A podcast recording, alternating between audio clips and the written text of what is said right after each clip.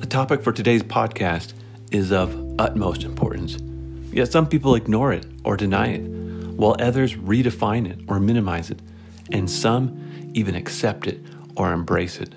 Since near the beginning of time, this topic has affected and infected every person, every day, everywhere. It's pervasive, penetrating, powerful, and pernicious. I'm not talking about covid nineteen. I'm talking about sin. It's an emotionally charged word, with good reason, but we can't avoid it. In fact, a better understanding of sin actually gives us greater hope and gratitude. We need sobering reminders that sin is real and has the potential to destroy our personal lives, cherished relationships, and family dynamics. We also need glorious reminders that God's grace is greater and deeper than sin. Let's consider a fascinating passage from Zechariah. In five thirty-eight B C, King Cyrus of Persia allowed Israel to return to their land from exile. Two years later, temple rebuilding started, but it stopped prematurely because the workers were distracted. When Darius came to the throne, Israel feared he might retract permission to build. So Zerubbabel and Joshua encouraged the people to finish the work quickly. The people, however, lost their zeal. Enter Zechariah. The prophet challenged, discouraged, and pessimistic Israelites to complete the rebuilding of the temple and reorder their own spiritual priorities in order to restore covenant blessings. In the first four chapters of Zechariah, Israel was admonished to repent and given hope that God would punish the nations while he prospered and protected them. Beginning in chapter five, the tune changes. Comfort turns into judgment. God needed to purge iniquity.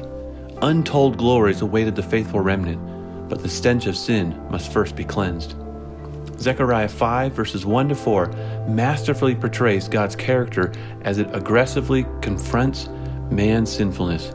First, we see that God's holiness opposes sin in verses one and two.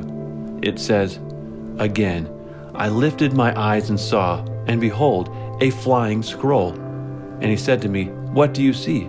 And I answered, 'I see a flying scroll. Its length is twenty cubits, and its width ten cubits. Now what an unusual sight. Imagine a gigantic scroll hovering above you. In ancient times, a scroll was a standard media for important messages. This scroll was flying to symbolize an imminent and vital message of judgment descending on God's people as the living Word of God. The enormous size of it made the message plain and unmistakable. It measured thirty feet by fifteen feet, the same size as the holy place within the temple. In other words, God's holiness produced this bold judgment against sin. Second, God's righteousness purges sin. Verse three, "Then he said to me, 'This is the curse that goes out over the face of the whole land.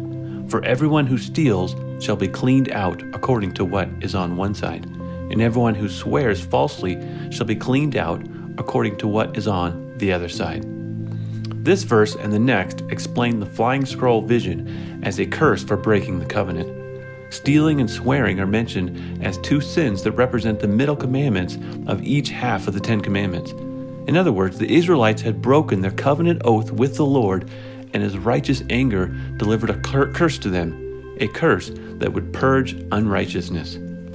Next, God's wrath consumes sin. Verse four, "I will send it out, declares the Lord of hosts, and it shall enter the house of the thief and the house of him who swears falsely by my name, and it shall remain in his house and consume it, both timber and stones." The sovereign Lord was about to punish sin. Notice the sequence. I will send it out. It shall enter. It will remain and consume. The active and aggressive nature of God's wrath against Israel's sin is unmistakable. God's holy and horrible judgment abides on those who persist in wickedness. Not only will it abide in the house of the sinner, it will actually completely consume it. The timber and even the stone will be demolished. God pours out his wrath in order to cleanse Israel of the disease of sin and prepare them for future glories. Now listen. Were it not for the gracious death of our Savior, we too would be cursed. All who commit even the slightest sin are condemned, but Jesus Christ became a curse for us. He consumed the wrath of God in our place.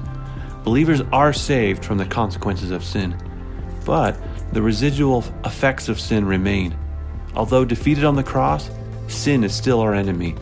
It is still a dangerous threat. Our victory is secure in Christ, but right now, today, you must count the cost of sinning. I encourage you to put sin to death by continually rehearsing, reiterating, and rejoicing in the truths of the gospel. God's grace is your strength. God's glory is your transformation. Let's not be lulled to spiritual sleep. Let's not minimize or ignore sin. Let's fight with our eyes fixed on Christ, knowing that sin is defeated and our life is hidden with Him in glory.